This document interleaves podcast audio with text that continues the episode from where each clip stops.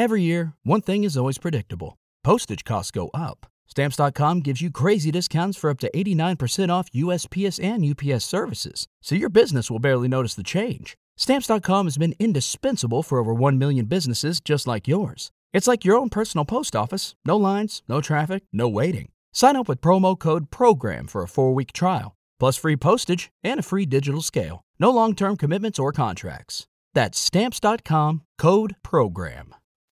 This week on the program, you know, I usually have some sort of intro thing here, but this movie is just a piece of shit. It's Remo Williams, The Adventure Begins. I'm Andrew Jupin. Stephen Sajdak and Yellowface. Eric Szyszka, piece of shit. Uh, Rim My Williams. And we hate movies.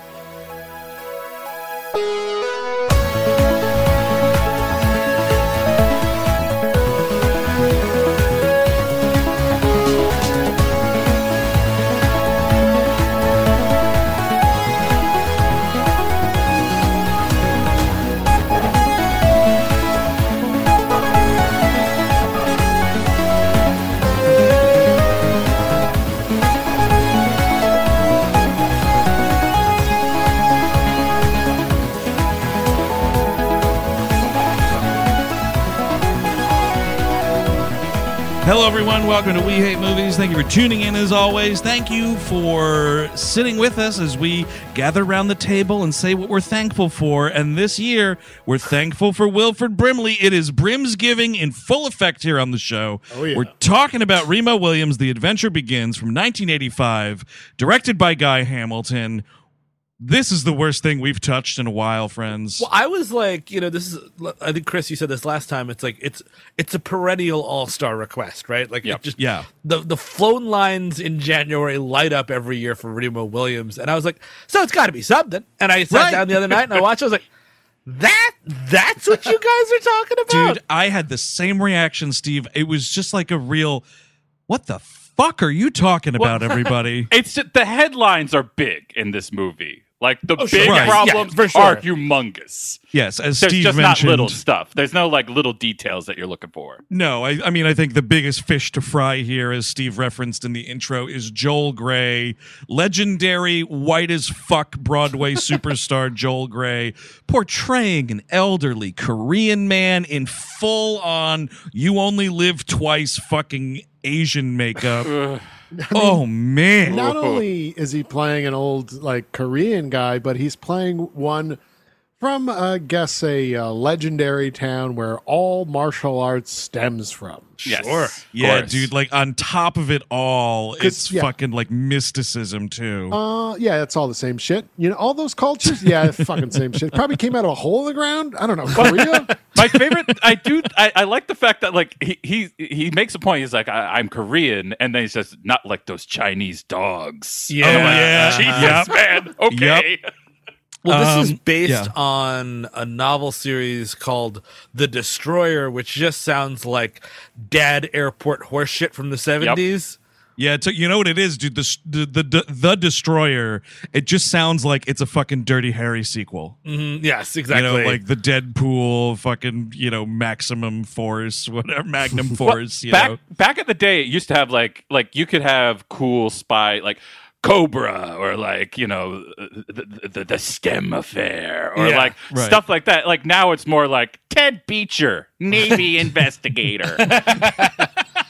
Wasn't Jack Reacher getting up to all sorts of shenanigans, Yeah, reaching around, giving but- reach reach arounds? But that's just what I mean. Is like he's not like a super spy who's badass. He's Yeah. just very good at being a Navy investigator. Oh, is he actually a Navy investigator? Okay. Something like that. Yeah, it's, that it's, yes, right. Yeah. he's like a he's like a Jag kind of dude, which is weird because he's just also like this shit kicking whatever.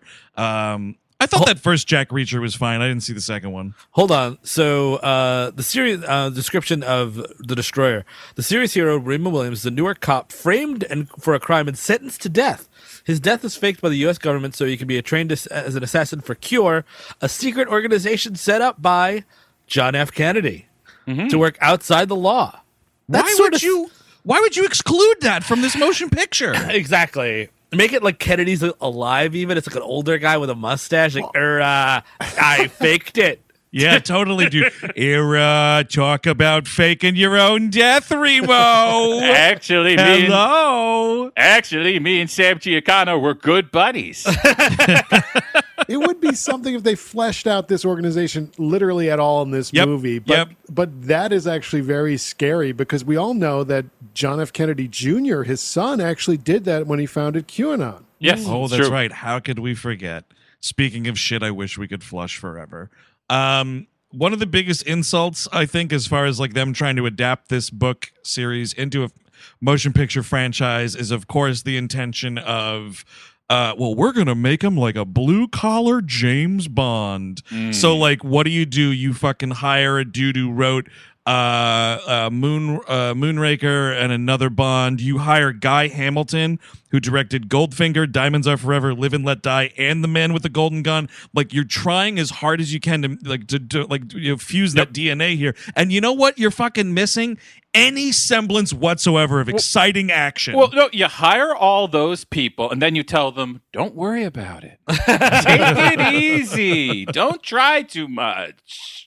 The stakes are so low the entire film the charisma i mean and i, I like fred ward i actually like i full on like i thought Yeah. fred ward was in the mandalorian recently i got excited for two seconds i was wrong By the way, listen to our. We're doing this new, uh, not new. We last last year we did the Mandalorian half hour on Patreon. We're doing it again for season two out now, and you can hear Steve be absolutely confused and think that Temuera Morrison is Fred Ward. and I was really excited. I was like, "Ooh, Fred Ward!" So I like Fred Ward, and I I think you know he's got he's got some spots here, but like this is not for him. It's just it's it's to- he's totally wrong in the role.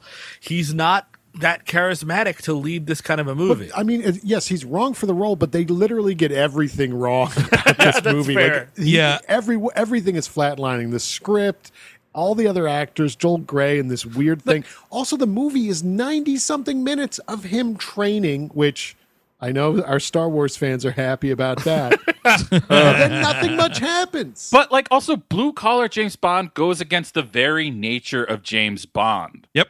Like what what are you trying to do here? One that comes out to John Mellencamp rather than the fucking little scope thing? you can't do Amer- American James Bond. Just kind of doesn't work. What they with Jason Bourne, it's like you see the villainy of America in that, right? Yes. the organization. Yeah, yeah. It has to be that angle. You can't just have some dude fucking getting into scrapes and it being like cool American imperialism. Yes. Yeah, and I mean the other part of it too is like you know, you, okay, you're kidnapping this dude, faking his death, and then saying like we're the people that keep our eyes on all the people. We report directly to the president, like whatever this horseshit is.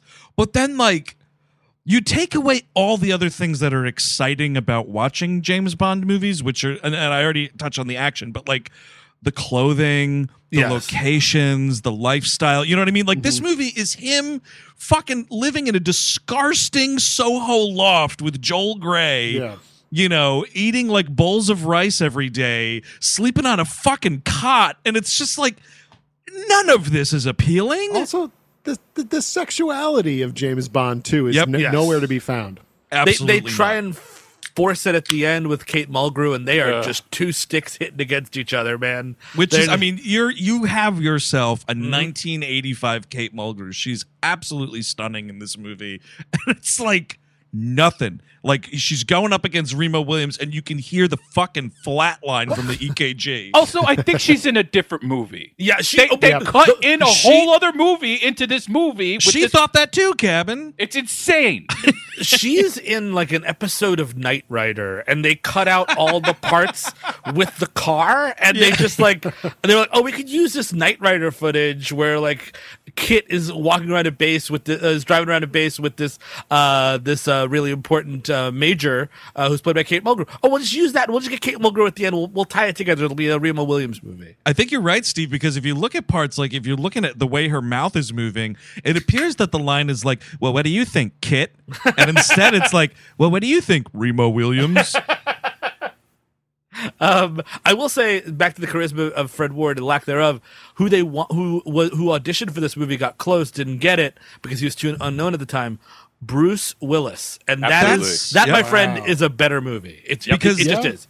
The other thing, uh, I mean, you're totally right because the other thing that they insist on making Fred Ward try to do in this movie is be funny with the one-liners. And Yes. uh, as much as I like Fred Ward too, he's not a comedian in my book. And it's this these fucking snappy lines that he's throwing out at Joel Grey throughout the entire movie. It just does not work. He, is- also it's just Fred Ward is always in charge. That's what he is good at. Like Yeah. him learning stuff and like having to be a guy who like hears something and is just like, okay, okay, I'll give it a shot. Like that mm-hmm. is Bruce Willis to a T. Yeah, Exactly. But Fred Ward is very funny in Naked Gun, 33rd and a Third, just because he's the butt of every joke, basically, and he's Yes. got dry deliveries. Pap schmear?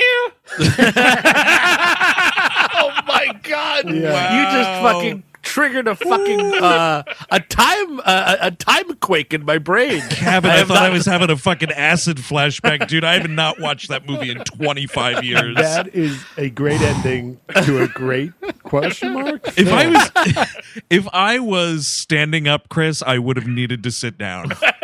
and that's Unbelievable. and that is the thing. Sorry, I, I can't go on. No, I can't.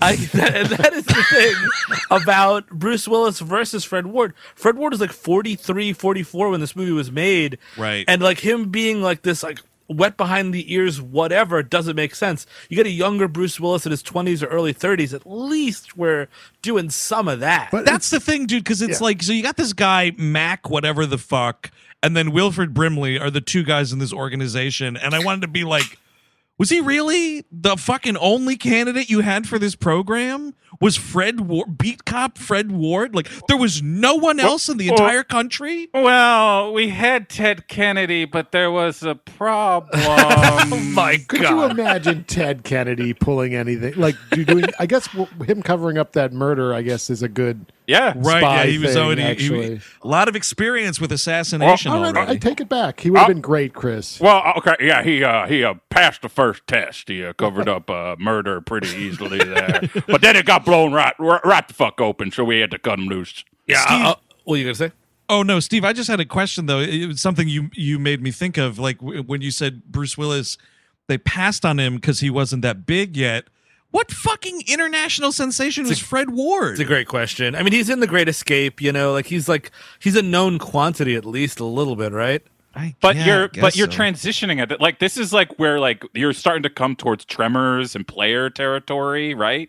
This I is mean- eighty. What what's this Was year again? Short- Tremors is ninety, and this is eighty-five, so we're a little Eh, off. yeah. It's When kind was- of not when was Sorry, he- he- he's not in The Great Escape. He's in The Right Stuff and Escape from Alcatraz. right, and he's in Carny with with Gary Busey. I mean, there's not, there's actually not a lot to go. He was always on like the peripheral Yes. of these films, and I guess this was Right. one of his big.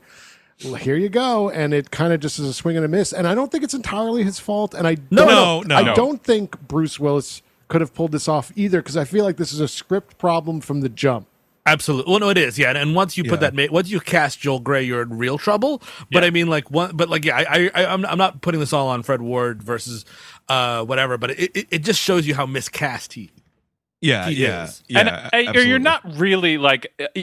I don't think they're putting too much into the fact that he is Korean. Like they don't have too many details about Korea in it. Well, of course not, because fucking nobody who wrote this movie knew jack shit mm-hmm. about Korea. so just change the script and get like Mako or somebody to Yes. play this character. Get, get get James Hong in there. We're having a great time, and yes, he could be Japanese, and we're done. You know what I mean? Like, and it's Yeah. it's a totally fine little movie. Or I also, mean, you could also just have A Korean an. Asian person who's Also. not Korean also just mm-hmm. doing it. And it's way fucking closer than Joel Grey with this, may I remind the people in the courtroom, an Academy Award nominated makeup job. Yeah. And a Golden Globe nominated uh, performance. Yes. Oh yeah, Yep. dude. Uh, Incredible. Absolutely incredible. Fuck this. We loved that in the '80s, though. What We was did. that? that Linda one? Hunt Yes, Linda thank Hunt. you. Exactly. and Killing Fields. oh, just- fuck. I forgot about But that. Was that another no, not Killing Fields. Uh, Year of Liv- Living Dangerously. Didn't Yes. she? She won the Oscar for that. she that. did win the Oscar for that. Jesus. And I mean, like, they put him in this fucking Klingon makeup, and it's like, guys, he's just Korean. I don't like, even get, a fucking Korean person. I don't even get why we need to have martial arts training in this movie. You don't really see much of it. I mean, the closest you get to pretty much is Remo Williams holding onto a log at some point towards the fucking third act. But well, and that's the other thing, Eric. If it was like actual martial arts training and that he was using in these, you know, operation scenes, fine. But all that Joel Grey is teaching him is fucking mystic magic bullshit, fucking pressure point, Yeah. you know, poke of death stuff, and then like he's like diving headfirst into you know piles of sand, just like garbage mm-hmm. Bugs Bunny physics. It- yes, it's all like this Asian mysticism nonsense where like Joel Grey at the end of the movie can walk on water because Yep. he just knows he just you know you be like water. I guess it's, maybe it's a Bruce Leeism or something, but it's just so fucking dumb. It's Yeah, so dumb. And it's very different from the end of being there, where it's actually a point. God damn it! Thank you. Another great fucking spy movie being Uh, amazing, incredible Chauncey spy film. Gardiner was a CIA asset. and Psyop. was Yep, exactly. oh, we're getting to the psyops, huh? It's that kind of episode. I will say to say a nice thing about this movie, um, because it's fucking shit and I hate it top to bottom. I really did. I hate it so much. I like actively had like a reaction watching this movie. Um, but I will say I do appreciate the on location New York City shooting we're doing here. Which is where we Um, start. Which is kind yes. Of, I mean, it's Great. not fun. It's a, it's a scene. So he's got a. Here's my question because he's got this mustache and he's listening to Marv Albert. Great Marv Albert cameo. Yep. Uh, Um, Marv Albert is on the radio calling it what it sounds like a disastrous Knicks Laker game from LA where the Knicks are just getting their ass handed to them. Sounds about right. Surprise, surprise. Steve, got a- do you a do you little- recall Steve who was like floating around the team in the in the mid '80s? Are we talking like Earl the Pearl Monroe or was that earlier? It's probably Bernard Kingish here. Okay. is my Okay. guess. I mean, I, I I would have been one when this came out, so I'm a little before my Knicks fandom, but I believe that's around Bernard King. I This is Okay. before In Your Face Mason, or oh yeah, very oh, okay, far. okay. So there's also a little Jets piggy on his dashboard. So this guy is a solid New York sports fan. oh, that's right, dude. You have the little Jets Miss Piggy dash thing, whatever it is. Um, uh, yeah, Yeah, that, I mean, that thing is weird. I don't know. That, that, that thing creeped me out. But also, like, so he's got this mustache. Later on, they said he has plastic surgery. Did anyone notice anything different about his face here? I think his nose might have had like a, a like a bigger bridge or Yes. something. got it. Okay, Absolutely, yeah. I that's it. wanted to go back and rewind, Steve, because I I had the same thought when they're telling him that, and I was like, "What are you talking about? It was just Fred Ward. Where is this plastic We, surgery?" we uh, surgically removed the mustache. um yeah so he's like sitting there. It's sort of like he's uh it's like he's in brooklyn. It's like back when the brooklyn navy yards were still an incredibly you know worn down uh, crime dangerous place to be he's sitting in his car listening to the game eating burgers Uh-huh. and he sees like a dude run by and then like two dudes chasing him. So he goes to check it out and this dude's like getting the shit kicked out of him by these two guys. He steps in and then you know beats these guys up and it's like a oh whoops, we're we're tricking you actually. This dude is gonna hit you in the back with a board with a bunch of nails sticking out of it. Was this just a trick to get a cop or something, or was this like I think honest? it's a I think it's a gang initiation or oh, something. okay. I thought maybe it was honest to goodness, like class solidarity. Like, yes, we, while we are beating each other up, now that a cop is here, let us combine our forces for the good. right. The enemy of my enemy is my friend. Let's beat favorite- up this cop. My favorite thing about this, Steve, is that uh, the Fred Ward is in his his car and like he sees a little something happening. He's like, "Yeah, but I got this egg sandwich. yes, I'll get Yeah, to, I'll get to these tufts as soon as sandwichly possible." it is. It's real, man. I, I I felt that. It's like you got an email at work and it's like you're kind of eating lunch. Like "Mm, I don't know. It's got an Yeah. exclamation point on it, but I don't have to do anything about that. Like, well, the building's not on fire. Sandwich. What do they got? A couple wallets. I got this egg sandwich, and when it's cold, you can't eat it after that. Uh, so they, you know, he beats the shit out of these guys and then like gets in his car and it's like, uh oh, now like a fucking huge dump truck comes out of nowhere, rams his cop car into the river. and it's driven by J. A. Preston, who Yes, who is we- like is like the bad guy, not the bad, the his lead contact. By the way, J. A. Preston, you know, I was looking, I was like, I've seen him in stuff, and you've seen him in stuff. He's in a few good many places. The Judge, mm-hmm. a bunch of stuff. He is on a list. On a, I love IMDb user lists. My favorite thing in the world. Uh-huh. Actors slash actresses over eighty still living. A list Nice. of nine, a list of nine hundred eighty five people created ten months ago. What a stupid thing to make. Because then, like, are you updating that when people like check out? You know? Insanely, number one on a list of 985 people, James Sikking, Doogie Howser's dad. What? Number two, M. Emmett Walsh. Nice. Yeah. Michael Constantine, Tom Skerritt, Philip Baker Hall. I could read this whole thing. Wow, Tom Skerritt's over eighty, huh? According to this IMDb list. Wow, that's nuts. He's also in Air Force One. Mm, yes. He's I also mean- in uh, a suit. We'll, we will do it one day. Uh, uh, uh, stay tuned. Uh, Firebirds, the Top Gun ripoff with Nick Cage. Ooh. Oh, I never saw that. Oh. I never saw that either, but I want to see it now. Yeah, it's it's quite something. So yeah, he goes into the, the bay. You cut to his funeral, LOL, and it's like you know, Yeah. whatever his name is, like Sam Markin, I think. or- Samuel Edward Macon. So he could have gone on to actually be a presidential assassin. um, and W- Remo wakes up in a hospital bed. Now, so he's got facial reconstructive surgery, sure, right. but he's got shaving cream all over his face. Like, oh no, they shaved my mustache. I'm like, did they do the surgery before they shaved your mustache? Because I feel like that's Well, got to go first. They must have done it initially, and now she's shaving him from the year years, the the, the weeks of um, him just Right. sitting there I healing. see. A little bit, little bit of like a Steven Seagal marked for death situation. Yeah, No. Was that marked for death? Am I thinking of the right Uh, movie? hard to kill. Hard to kill. Yes, yes. A Coma Cat episode there. Yeah. Yeah, previous episode. If you're new to the show, check out that hard to kill episode. The most embarrassing part of all of this, and like I would be.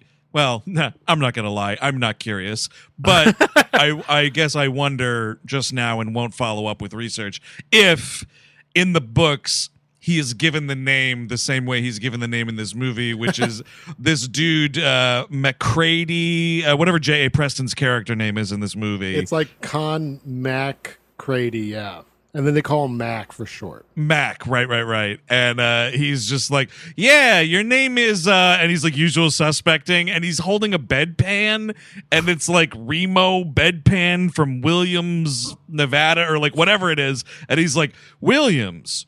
Remo Williams. Yeah, yeah, your name's Remo Williams now.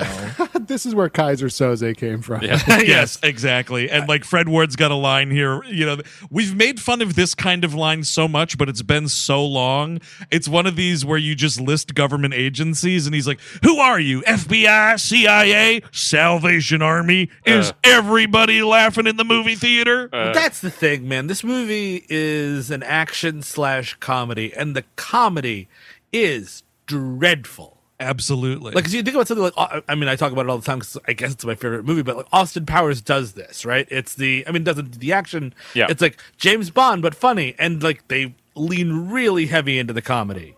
The Yeah. jokes are Joel Grey talks like that. ugh. Yep. yeah, exactly, dude. Ugh. It's like this fucking uh, screenplay was written by noted famous comedian Mike Huckabee. yeah, Huckabee and Mark Wahlberg got together and put a, a, a- a good script together. Yo, Governor Huckabee, I have to say, I read the screenplay. Great pass, bro. But how about this? Maybe that Vietnamese guy gets beaten up. Well, actually, he's Korean. Uh, oh, well, can, can we make him Vietnamese and then beat him up? What's the difference, Mike? Well, Mark, uh, yeah, this is Mike Huckabee. This is suddenly a Mike Huckabee impression that doesn't work. Um, how about you beat up some dogs instead? How about you and my boys just wrestle around in the backyard and kill some dogs? I gotta say, the size of those boys, one of them ate those dogs. Oh, I'm man. sorry. Absolutely. That is a Dude. that is a dog chili situation. Here's what happened. Fucking Mike Huckabee walks out of the room. Everything seems normal. He walks back in, and one of his big, large sons is is, is swallowing a dog's tail. He's like, "What was that?" Daddy Mike, you don't understand. If I eat a grilled dog, I get the dog's soul. and it becomes part of me. Daddy Mike, pet my head. Now, uh, Junior, I am such a uh, religious, pious individual that I always love to give any of God's children the benefit of the doubt. But when I came back from the kitchen, son, did I see you slurping a dog's tail into your mouth like a thing of spaghetti? No, no, I didn't do that, Daddy Mike. Am I hearing rough uh, barks coming from your stomach? No. Okay, Get me out of here! I ate the dog's soul, and now I'm part dog, and that's why I poo in the yard. Daddy, can you Oh, get me man. some bully sticks from the store? I got a hankering. Um, so yeah, Remo gets taken to, and this th- here's something. This movie last week, I think we gave uh, ten to midnight a one on the Brimley scale on our Patreon episode. That's like a that's a we didn't say it, but I think that's like a, a ten on the Brimley scale. Oh yeah, Yeah. We- our Yeah. Patreon episode this month is the China Syndrome, and it's on Patreon.com/slash We Hate Movies. And yes, that is a fucking movie with Wilford Brimley in it. Yes. This, mo- this movie too. This gets like a six or a seven, I think. Here's the thing. No, he I- does I- not stand up. He will I, not. I, stand I checked That it for is- Steve asked me to check last night. I double checked Okay. you, Steve. That, that not one stand-in uh, performance. Are all you sit- shitting me? He's not standing once in this movie. All, si- all sitting. Because I watched this It's- on Thursday, Chris. While we're doing this on Saturday, uh, and Chris was like just starting. I was like, "Hey man, could you do me a huge favor?" I just it's here's the thing like I I can't rate it that high Steve. I have to disagree with you. Okay. Because he doesn't leave that office. No. I mean, you had Wilford Brimley for fucking two afternoons, man. Tops. And this is what you got out of it. And I it's just so obvious. So much of this movie is him, like you said, sitting there staring at this clearly fake computer system Mm-hmm. that he's got going. This it's like a supercomputer, but it's like doing things that computer technology could not do in Well, 1985. It, it, it's almost exactly like the computer in the thing. Like it could do all this wild shit apparently, and it's just there. but But he is watching crystal clear surveillance footage on this computer monitor, Insane. and I do not think so. oh no, and like uh, yeah, this is a the definition of a Brimley four. yeah, that's Yeah. about, This- okay. That's this- fair. yeah. Because he's not. Not only is he not leaving an office, he's not leaving a chair. Like I don't even get to see those nice muscular haunches going at it. And he doesn't raise his voice. Yeah. Yeah. Okay. I think you're right. I mean, he's just so clearly bored in this movie. He's basically like the James Bond equivalent of like an M sort Yes. of figure, I guess, the closest thing. And I, I don't want to back us up because I hate this movie and let's just keep going. But quick thing. He gets to Wilford Brimley's office in an ambulance that he has stolen from the hospital. Ah, he yes. breaks out of the hospital, and uh, this dude Mac is in the ambulance. He points a gun on him, and he's like, you know, just drive. The only fucking shining light in this movie that gave me any brightness at all was the ambulance driver who goes, "Hey, wait a minute!" Played by none other than the legendary Reginald VelJohnson. Yep. And that's it. You don't see that guy again. anyway, Um, and so b- basically, Brimley's like, "Yeah, you're dead, but now you're Remo Williams, and we are an assa- we're an organization of three people now, three because you're Okay, here. yeah, I Congratulations." right. Gonna need some to see some ID there, Chief. Exa- well, that's the thing. Is he's like, we're secret assassinations, assa- assassins from the president himself. All the orders come from the president. I swear. Okay, Uh, and then he says he's this worked for ran- this- five presidents. He says. How my, and it's just this random beat cop that then is is dead. You see his funeral briefly, and it's like never once does Remo Williams or whatever his name used to be grapple with any sense of his prior life what whatsoever. No, Ah. and the screenplay sort of carefully circumvents that and sort of absolves themselves of any responsibility because they're like, like Brimley is very clearly like, well, goddamn what, you know, we needed to recruit somebody, and you're great because you were a tough as nails cop with absolutely no family, no friends, no social life. So it's like it, it it absolves them from having to have a scene where like maybe he goes and checks in on his daughter Yeah, secretly. yeah, that's right. We are a secret organization of losers, and uh, I also don't have friends. We report to the president because we are teachers' pet. Wait, wait. yeah, we we uh yeah we chose you because remember five years ago you hit on your your your brother's young daughter at a party and you lost your family and you lost your friends and literally no one could even speak to you anymore and you've been thinking about killing yourself. Yeah, that's why we chose you. 'cause no one's no one's gonna miss you. Um, but as it turns out, like this is another, you know, like grossly fascistic movie about like circumventing societal norms to get fucking justice. well, mommy, I think we're going to send Remo Williams into Iran. Yeah, yeah, we're selling. He's there to sell the missiles. Yeah, that's exactly right. Yeah, Ronnie, I got I got I got my, the best boy on it. Don't worry, Ronnie. Oh, Ronnie, you would love him. He's got all sorts of sort of funny one-liners. It's Oh. amazing. Oh, that's fantastic. What's his name? Remont Williams. Ah, I forgot already. I don't know. Let me check the bedpan. But don't worry, sir, he's a loser. Uh, his name is Tommy Rubbermaid. Uh, His name is Magnum Condom. Because I just looked at what I had in my pocket. You know what? Never mind. I'm just going to call the company. And like, yeah, I mean, it's just like he, you know, the whole thing is like, I got this super secret computer that tells me anything I ever want to know, and like, what we do is we influence events throughout history by making uh, assassinations and making it look like accidents. You see. Right. Making it look like accidents is such a great, great part of this organization. yeah, totally. I mean, I don't know, man. Just shoot someone in the head. the Central Whoopsie Daisy Department. That's right. We're part of the CWD. oh yeah, dude, the CWD indeed. yeah, we uh we specialize in things like people falling down the stairs. Uh, you know, someone stands up on a roller coaster when they shouldn't. You know, when a- all sorts of believable accidents. When a really important person at a really important dinner party farts, that's the CWD. Whoopsie If you could- daisy, here we go. If you could smell it, you know who dealt it. CWD. He's handing out fucking business cards. And then like this guy Mac is like the cool thing is Remo, you never get days off. You have to just do this for the rest of your life for some reason. And Remo's like, sounds good to me. Who am I? Like I don't know. Like how about like what what am I get paid? Who am I supposed to kill? And also like what kind? Like I really need to be sure that I'm not being recruited by a weird militia here. I really Yep, need to know. exactly. And the problem, I mean, I feel like the Remo Williams character in general, and it's not just Fred Ward, is he's got there's literally nothing there. It's No, an exactly. absolute blank slate. He does, and I know I said grapple before, but grapple with something, man. Maybe. Have something going on in your fucking head. Yeah, no, you're totally right because he should be like, who are these guys? I don't. Maybe he's like, maybe he has to like do his own research on them or something like that. or- well, that- I mean, because the thing is, like, y- like yeah, like Mac is like, yeah, you have no fucking life. You work every day.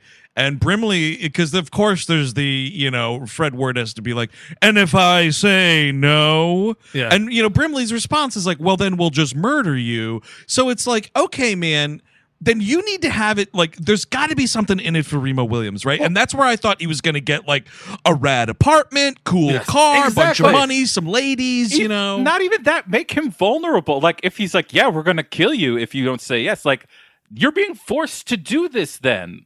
And that never comes up. Like he doesn't Right. really care that he's being forced to do this. He just think it, mm-hmm. it- his whole struggle in this movie is that it's kind of weird that this Korean is here. Yep, totally, dude. I mean, Andrew, you- you also have a good point about the whole like cool cars or something or gizmos or anything because like if we're trying to do like a James Bond thing, James Bond didn't fucking share an apartment with some dude. exactly. Yeah, totally, man. He's not driving around in some shitbox car. And I mean, like the the way, and like that's the thing is, I think you're supposed to really get off on this training stuff, and it just it gets really boring really quickly. it is so long and it's a bunch of just nonsense. It's just This- like, oh, I'm from Sinju, uh, Korea, where everything's from. Don't worry I mean, it. it's just one of those things where it's like when you have these fucking creeps on the internet kvetching about I didn't fucking see uh you know Captain Marvel do this and fucking Rey in Star Wars I didn't see her do that. I'm like, motherfucker, you want to watch this shit? watch Remo Williams, watch someone train. It's boring as balls. Yep. And I mean, like, so, like, his first assassin assassination is supposed to be on Chun uh, or on somebody he doesn't. He's not even given a name. He's not even given like a, a dossier. And like, what what you call it? Like, Mac just gives him a gun. Like, hey man, just go in there and fucking kill that guy. Like, hey, sounds cool, secret government agent. Like, Yeah, I don't exactly. know, man. No I mean, I- questions asked. Like, yeah, I guess I'll just blow this guy's brains out. That's exactly what the mafia told the Iceman. like, just go up to this guy in the street, just shoot him behind the head, and get back in the car. That's it, baby. Listen, right. don't worry about this. Just take all this ecstasy, take this gun, and go into that club. totally, no, it's cool. We're- The government, we will- totally support you in this one. This Yes, you will just figure out who to kill in there, man. You're a secret is- agent. It's this goes all the way to the president. yeah and it's kind of a bullshit like sort of fake out here too because like they pull up And you know, it's just it's someplace in Manhattan. It's a nice looking like townhouse building. And Remo even has the line of like, "Oh wow, like nice place there, huh?" And then that's when Mac is like, "Yeah, the guy up there. You see that fucking guy up there? It's up there with my wife. Go kill that guy." kind of a thing, right? So that when like he sneaks into the basement to like try to climb up and you know get this person, you know, this is when we meet Joel Grey. He's in the basement and like you know, uh, uh, uh, Remo Williams doesn't understand like the he's the guy that he sent there to kill because Mac leaves no instruction. You know, so there's this whole thing of like, well, I'm the only one in the house. You know, I guess you're here for me, kind of a thing, and you're just like. Okay, like I thought this was going to be the opportunity. Like I was still hol- holding out hope, I guess, that Remo Williams would get to live in a cool apartment because I was like, nope. oh, he's going to walk in and it's going to be like all the stuff that will entice him to keep doing this job. And this and this was a real like weird moment for me because I'm like, okay, this person's here. Wait, what is Yeah. that? Yeah. That's Joel Grey. Dude, And you texted us all of that. I, I, I, I like I was just like, it doesn't even look like Joel Grey. If the point of this was to have him there because it's Joel Grey who's a star, Well, this you would why- maybe want him to look like, the, but like, no, you could have just gotten an actor who's Korean. what the fuck is wrong with this, This is why they got that nom for makeup because they made him look like someone else, and it's Ah. not. But it doesn't. It doesn't look that convincing either. And it's not a very Joel Grey performance either. Like, as oh, you compared- want to hear? You want to hear about a great Joel Grey performance? Uh, there's a story that uh, Chelsea told me uh, the other night when we. Ha- uh, I was telling her I had to watch this movie. I did not subject her to this movie, um, but she was telling a story that Leslie Odom Jr., the actor who was in uh, Hamilton, had where Hamilton was still downtown at the public. And hadn't gone to Broadway yet, and he knew he had a friend who was online to see the show, and in front of him was Joel Grey. Joel Grey goes up to the box office and he's like, "Oh hi, uh, Joel Grey. There were some tickets for me." And this was like you know when when Hamilton at, was at the public, it was like it hadn't exploded, but like Yeah, it in was the a community it exploded. You know, so the box office attendant like sees him. Was like, "Oh fuck, Joel Grey himself is here," and it's like, "Oh here you go, Mister Grey. Like here are your tickets." And Joel Grey turns around to this friend and just goes. I didn't have any tickets. fucking just goes in, dude. Can you believe it? That's a fucking baller move. Yep, that's the performance of a lifetime right there. Not this racist shit. I thought you were going to tell me he like jumped up on the stage and sang "You'll Be Back." Or I or like uh, two tickets, Hamilton, two hundred dollars. Two tickets, Hamilton, two hundred dollars a piece. oh, Joel's got to eat tonight. Not a lot of Remo Williams uh, residuals coming in lately. yeah, totally. Welcome in Hamilton, two hundred dollars. it's Hamilton for two hundred dollars for two hundred dollars. Oh, that's another thing. That guy's not German. That's yeah. Fucking you- phony. I mean, it is just so insane. Well, that this apparently, was the, his, the story. I mean, against IMDb, he turned the role down a couple of times. I'm like, good for you, Joel Grey. Until they showed him the makeup, and he said, "Wow, I've got to do this." No. Oh God. and I mean, like, it, was the '80s, so it's it is what it is, and clearly we were all on board. The man was nominated for a fucking Golden Globe. we were definitely all on board until like a year ago. Yeah. it is. Cr- I mean, and it's just like he's dropping the R's, he's doing all the stuff. You know what I mean? I mean, Like, there's a there, but there is still a stark difference between. Uh, what the fuck was that garbage Cameron Crowe movie that nobody could care about? Aloha. Aloha. yes. Yeah, yeah, yeah. Where uh, Emma, what the fuck's her face? Emma face, Stone. uh, is playing uh, a Hawaiian. woman who's like, uh, was she? Suppo- I thought she was supposed to be like, oh, oh, Japanese. I don't know. Yeah, I don't know. She- I think Asian she's- descent. I forget exactly. and it's just it's just Emma Stone, and it's I mean it's terrible and it's whatever, but like the fucking prosthetics, The prosthetics and yes. the transformation, such as it is, like just takes this into a whole new strata of like. You fucking morons thought this was a good Well, idea. it's a difference between like Aloha. Okay, that's a horror to watch, but like this, you put effort into the horror. Yes. Like Aloha Right. was just like, oh yeah, we don't care, so it's a horror. Where it's, It's- like it's we're lazy working racism. hard. We're working hard to make sure you're horrified. I'll right, tell- lazy racism versus hardcore. Like we need to make this as racist as possible. And I'll tell you, man, uh, you want to talk about? We were cool. With, we were on board for this for a long time. A little movie called The Cloud Atlas, which people will tell you is good, loves this shit. A whole segment. It's all You know people. Is that right? oh yeah, I did not see it because I was just like, I just fucking can't. I, But- I like the but- Wachowskis fine, but everyone needs to relax a little bit with the film Cloud Atlas. well, I mean, they, I- there's wow, a lot. dude. Go ahead. Er, I'm sorry.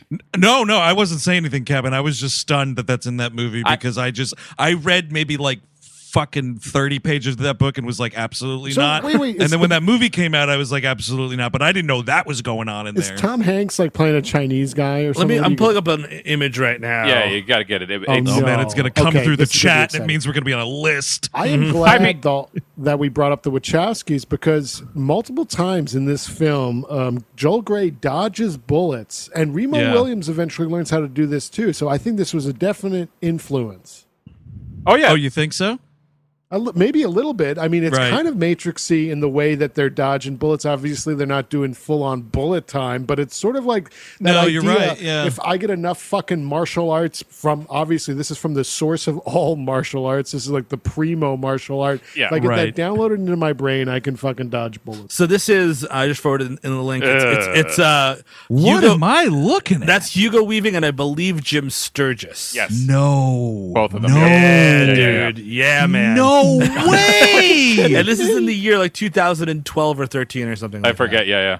It's this article was written eight years ago, so 2012. That. Yes. Oh my god. This is actually real, man. Fucking Hugo Weaving, dude. I thought he didn't pass as an elf, and looking at this, This is awful. It's terrible, and I mean, like, I mean, like, and that movie's Jim not. Sturgis. Oh my god, though. Too. I mean, first at of all, it. casting Jim Sturgis, you should be fired immediately. Just yeah, in I don't know. I don't know. Whoever thought that was a fucking good idea for anything. A lot of people did, and they were all wrong. what was Well, his, he's what in was that- his he's- deal? He's well, he's in that fucking trash heap known as Across the Universe, that Beatles movie. Oh yeah, I didn't see it. he's in that card counting drama with Kevin 21. Spacey. Yes. Oh Oh. yeah, I didn't see. He it. was just a guy that people kept trying to make happen, and it never did. Rightfully so. Yeah, fucking flip the switch on that. you know, shit. much like much like two weeks ago, sometimes the voters are right. Just you know what.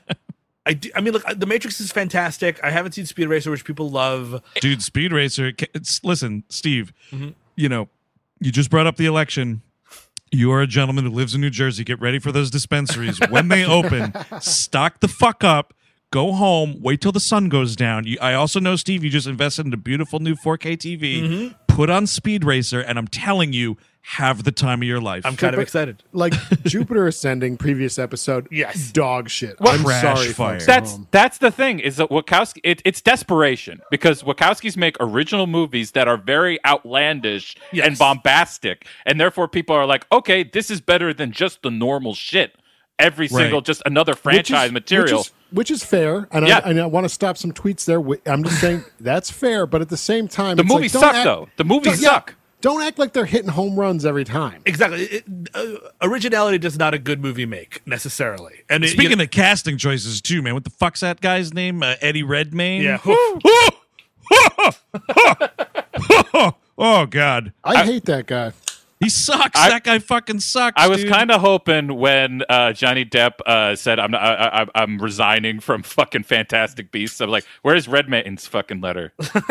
Yeah, Where's- exactly. All of them. Flush all of those Where things. is That's- fucking Fantastic Beasts resigning from Warner Brothers? How about that? That's what I, Yeah, No, totally. it's a franchise- franchise. It's a franchise. They have to keep it. It doesn't matter what it, it what happens. It has to stay. Well, I mean, clearly they were trying to start a franchise with Remo Williams. The adventure begins, but you know that didn't come to Did not pass. So you, it's okay to cancel a franchise. It is. all I'm saying. so yeah, he's got all this mystical powers. He's like dodging bullets. He like, and again, like the choreography isn't good. That's the problem. Like it's Right. supposed to be cool and fun. And like Fred Ward is just like keep you know keep and, he, and he's doing like a bunch of one liners at him and it's kind of whatever. He disarms him and then he realizes that he is going to train him. This is when they move into the shitty uh, Soho loft, and we've got like forty five minutes of training stuff. I mean, I timed it, dude. When the first like big action scene happens in the movie, which is him farting around on the Statue of Liberty scaffolding. 63 minutes into the movie. Ah. Mm-hmm. And that- over an hour before the move the over an hour before the movie that's over 2 hours starts. not only that, that the Statue of Liberty fight more interesting than the climax of the film. Yep, it- it- absolutely. it- the movie Absolutely. blows its load way too early because it's Yep. so.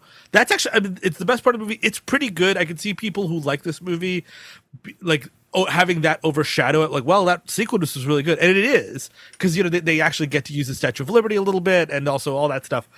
But man, oh man, is that it's so far away from where we are. And I think I think your suspicion there is correct, Steve, because when I was watching this movie, similarly to Cabins, uh, when he texted us like, "Oh, that's Joel Grey," I tweeted out like, "I'm watching Remo Williams' The Adventure Begins for the first time. This movie is stunningly racist." And a lot of people were like, "Yes, most definitely," but that Statue of Liberty scene. Exactly. So I think like that really does hold on, and I'd be curious if those people think that that's the end of the movie. Because it's Because not. if it was, if it was though, Yes. like maybe it's something. Mhm. I mean, it probably not, but maybe. But like having it come directly in the middle of the movie, absolutely That- not. That's the end of Remo Williams. The Kate Mulgrew story keeps on going for reasons I don't Oh understand. So I mean, we should quickly mention that, but at least outline it a little bit because that is essentially the plot of the film. Somehow is Right. okay. So there's a defense contractor. What's good about the movie, and I will say this, is it's kind of anti the military-industrial complex. There are evil defense contractors that are manufacturing the AR-60. Get ready for that, future folks. You're going to Yeah. fight for your right to own that for some reason. They have an actual like a James Bond villain, George S. Grove, and you know, note of realism here. He's from Albany, New York, a center I, of evil I- in the yep, I universe. was like, excellent, dude. I cannot recall the last time there was a fucking uh, movie where the bad guy was from Albany. well, that was uh, isn't that um, uh, that NXIVM show? Yeah, the vow. yeah. yeah, I guess if you want to go in nonfiction, you got that. You got Alex Gibney's Client Nine, uh, the Eliot Spitzer Yeah. prostitution Quite- documentary. Quite a rogues gallery you're developing up there in Albany, New York. Yeah, I guess that's that is uh, very true. It's more nonfiction horror. I think even fucking Ironweed was based on a true story. Yep. That sounds right. this this villain needs some charisma. This guy is not doing it for me. No, I don't know where they fucking found this dude. It's like sub Buddy Garrity. Like yes. kind of, oh like- yeah. I'm like, just you need a better actor or like a more charming fat guy here. Yes, it's this tr- is Charles Cioffi. and then there's some other guy who's his number two who looks exactly like him, and both are so unappealing. I keep mixing up who is who. Well, so there's yeah, there's Charles Cioffi, who's who's George Grove. You may know him. Uh, he is in. We were actually just talking about this. Uh, we're doing back to back records today. We just did the China Syndrome episode. He and where we bring up the film Klute. He's in Klute. He's in Shaft uh, for Okay. fashion. He was in the Newsies movie. I mean, again, there's Um, nothing on the page. That's the problem. Right. And then there's the the other guy though who's like the the like you said Steve the number 2 and I think you're referring to Michael Pataki this other guy Jim Wilson Yes. who's the dude that he's in uh oh he's in Rocky 4 cuz he's one of the the Russians I think uh, and then he's in like Halloween. He did a lot of horror. He's in Halloween four. He's in Graduation Day, but also like this is one of the most interesting credits I I found from this guy, and I want to go back and see him in action. In Easy Rider, he's credited as mime number four. but you're right; these two fucking old ass white guys look exactly alike. And it just they're like, and he's like the boss, and he's not, and like that's it. You know what I mean? Like that's the structure. And, And like now- meanwhile, oh, you Are you referring to the henchman at all? The guy with the diamond in his tooth? no, that's a third guy. Okay, yeah, that's the other part of this nefarious uh, military-industrial complex organization that is fully embedded with the military in this movie. Right. and, And yeah, this and this Kate- guy is like a garbage like Jaws knockoff. Exactly. And what's her face? And Kate Mulgrew is like, you know, she's ahead. She's like an up and coming army officer on a base, and like they're about She's to a this- major. She's Yeah, she's doing yeah. pretty well so far. So she goes into this general's office, played by George Coe, who I would have. I mean, there are so many people that I think are Lassard from Police Academy, and this man Yep. is definitely him. as Really, well. George George Coe pulled the wool over your eyes too. I too. thought it was Lassard. Now- I really did. He's is he Punky Brewster or not Punky Brewster? He's not Punky Brewster either. okay, that's what I was. No, getting- the guy from Police Academy is literally Punky Brewster's. See, that's the thing. Oh, that's the same, Lassard, okay. Lassard, and Punky Brewster's adopted father are the same person. Okay. and then there we and go. then you've got the guy from Empty Nest. Is somebody else also in this realm? Then And yes, then- that and those two guys, Lassard and that guy from Empty Nest and the Golden Girls, Yes. Uh, was who I always got confused with. But like George Coe was in like the first Stepford Wives and like Kramer versus Kramer. Uh, he died like five years ago. He was on West Wing for a fashion, I Oh, think. he voiced uh, Woodhouse on Archer, which is kind of Yes, hilarious. Yes. yes, that was one of the bigger uh, modern things. Yeah, yeah, yeah. I mean, so this dude just worked. Oh, funny enough, actually, just looking at his IMDb, he also was on The Golden Girls at some point. Um, George Cole but- was like kind of the John McCain in The West Wing. It was kind of weird. Oh, okay. Yes, yes, yes, yes. That's exactly right. Um, But he- he's the the the general who's also in on it, and she's just like, "Listen, there's some some irregularities here and there, and I want to figure out what they are." And he's like, "I better alert my de- devious master about this information." and meanwhile, Yeah, Wilford exactly. Brimley is like watching on a computer. Going, ha! That's some hell of a movie I'm not in. dude, he may as well have like a big old like Dr. Pepper and Mr. Popcorn situation because all he is doing is watching the movie along with us. Uh, now, Mr. Director here, uh, do you want me to pronounce should my left butt cheek be a little up in the air or my right butt cheek be a little up in the air for this take? Uh, I, I, I, I could go either way. You know, this is my process. Um, and Kate Mulgrew's whole thing as this major is she is responsible for sort of overseeing, you know, the weapons that the military is purchasing from this dude Grove. So she's like, well, you know, Mr. Grove, there's going to be the AR-60 test uh, pretty soon. We'll be uh, checking that out. I'm sure it'll be a very stimulating scene in this film. I can't wait to do it with you. It's an excellent Kate Mulgrew, by the way. It's because Oh, she's just you so Katharine much. Hepburn. She really is. it's is. just it really is you just like sort of dial back the mid-atlanticness of a Katharine Hepburn impression and you find yourself smack dab in the middle of a Kate Mulgrew impression. I actually looked looked her up today because I was like, "Where is she from? This is Yes. not America." yep. I thought She she, might have been Canadian, like Shatner. No, she's from like Iowa or something, yes, isn't she? that's correct. Love that Kate Mulgrew, man. Uh, she's Uh, coming back, yeah, by so- the way. They're, they're doing a cartoon series, I think, of Of uh, Kate Mulgrew. of of Janeway. Yeah, they're doing it's a it's some it's CBS All Access. I don't entirely know what it is. It's like a don't either. Star Trek show that's like geared towards kids in some way, and she is returning as Captain Janeway to do something with it, which is She- pretty badass. She is very similar to Katharine Hepburn, minus the opportunities. Yeah, Yeah. they never, she they never gave them, her 'cause any chance to right. do this. I think she was stuck in in TV. I mean, in a way that a big franchise like Star Trek or Star Wars is a curse. I mean, it really is. Yes, absolutely. Yeah, no, it's. I mean, you know, Star Trek giveth, Star Trek taketh away, man. She would have been a good in like an Alan Parker movie, uh, Robert Altman type stuff. He, she'd been great. Um, also, she was also famously tricked for uh, narrating a documentary claiming that the sun revolves around the earth. Oh yes, I forgot Oh, about that. yes, that. was like recently. that was wasn't like a couple years ago, Was and it? like she's like, "I didn't know it." I, listen, guys, the check came in, blah blah blah. But it's That's pretty fucking fucking funny. Wow. You know what's not funny is the running gag of uh, Joel Grey's character Chun, uh, or to hear Wilford Brimley say it, Chun. uh, the gag of him like being obsessed with like soap operas. Yeah, Yeah, it oh is- yeah.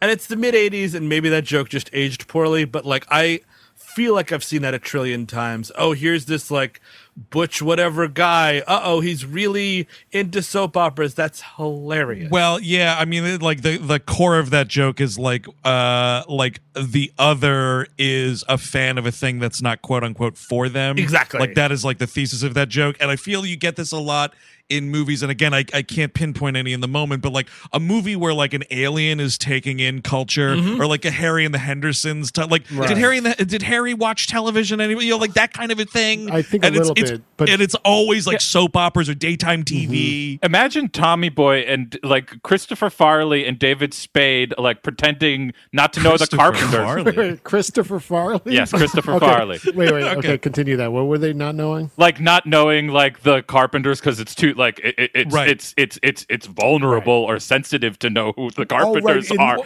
Imagine in- that, yeah. except for they're not playing it for comedy. Right. That you're referring to when they're driving around, they're listening to the radio, and they pretend like, "What is this music?" no, and then they no, no. both re- secretly love it. Yes. Yes, yeah, which is that is such But- a fucking great joke. Yeah, though. it's hilarious, but like for Joel Grey to just be like, "Yes, this is what I like." Okay. And it's a dumb thing too, where he's like, "Oh yes, like this is the most honorable of all American entertainment, or the only the only valuable contribution to the arts America has ever given, because it's about family and honor and business and respect." And then the gag is Remo Williams is like. It's a darn soap opera. and you're just like, I wish fucking anything else was on my television. The only right thing that now. Remo Williams has going for him as a character is he wants to eat like pure shit all Yep. the time. Right, And, big like- cheeseburger head. Well, not even cheeseburger. Like he's getting cans of shit. Like, oh like man, a little Hormel chili. I think he's eating Hormel chili like it's fucking cuisine. and like he's trying to sneak it in with Chun, and Chun is like, no, you have to eat brown rice and whatever else. And like he keeps like you know downplaying American food, which he's probably right about. Uh, there's a fun scene where he's fucking around in Chun's apartment. He has to go on all these poles to like uh, ascend to something, and that kind of never comes back. Like you expect that to be like, I oh, think- and then at the end of the movie he's going to do that, right? Well, I, Right. I think they try to call that back with the scaffolding Oh, you're right. on the Statue of Liberty. but again, again a thing that should have happened if at that- the end of the movie. if that was the end of the movie, we might have something here. You're totally right, man. Just what a fucking botch job. And I'm sorry, like if if ending your movie on top of the Statue of Liberty was good enough for Alfred Hitchcock, it's good enough for you, Remo Williams. As opposed to a fucking dirt fucking field. You know what I mean? Like Totally. in the middle of like I don't know suburban Pennsylvania. Like nobody cares. Also, He's bu- hanging off a log. That's the end of the movie. He's he's throwing logs at people like Donkey Kong. in this nonstop training, we also get like ledge running, of course, a very important skill. Oh, yeah. But Joe Grey also mentions that the House of Sinanju, which is the Korean what town he's Yes. from that originated everything.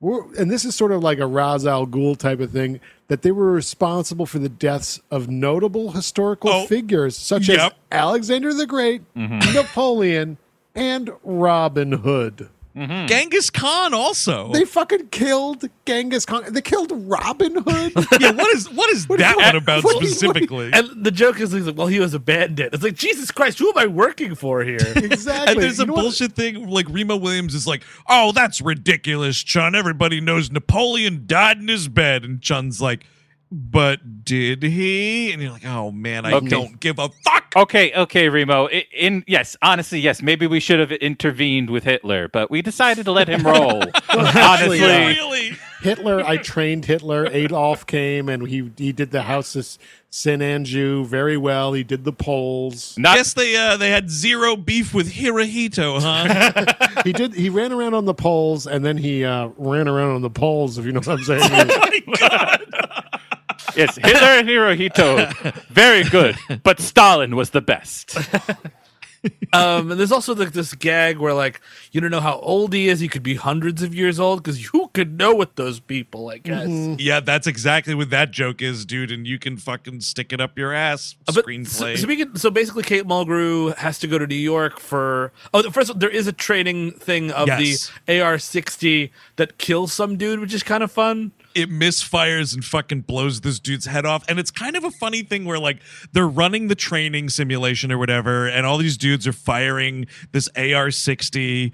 Uh, which I'm sure makes all these militia people in Montana hard watching this movie. And then like this one guy, they're like a guy like kind of strays off the course and he's like, geez, there's something wrong with my gun here. And all the other army people start making fun of him. Like, oh, hey, Johnson, you know, you're going off track there. Oh, Johnson's fucking it up again. And this guy is just like, click, boom, and his fucking skull explodes due to the backfire of it. This is exactly where you can tell what the difference between this and and, and the James Bond stuff is, because usually after something like this, and she's like, "I'm going to tell everybody about this. This is you know this we have to go back to square one," and like you would just see like the military be like, "No, we aren't." And yeah. this time, it's the actual villain, like stuffing his shirt back into his pants, have a hot dog in his mouth, being like, "Ah, yeah, you can't do that.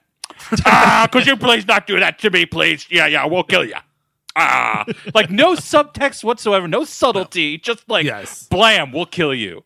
Yep. and it's great because so she goes to New York and to do something. I literally can't care. Uh, we get some great uh, footage of Bryant Park, which made me very homesick. A little Yes. Yes, dude, man. I saw those shots of 42nd Street and I was like, oh, yeah, that's where like the fucking eye doctor school is right there. I was like, oh, man. There I is just, a there is a lot of good on on location New York in this movie. Eventually, we see one of them, one of the dudes leave via ferry.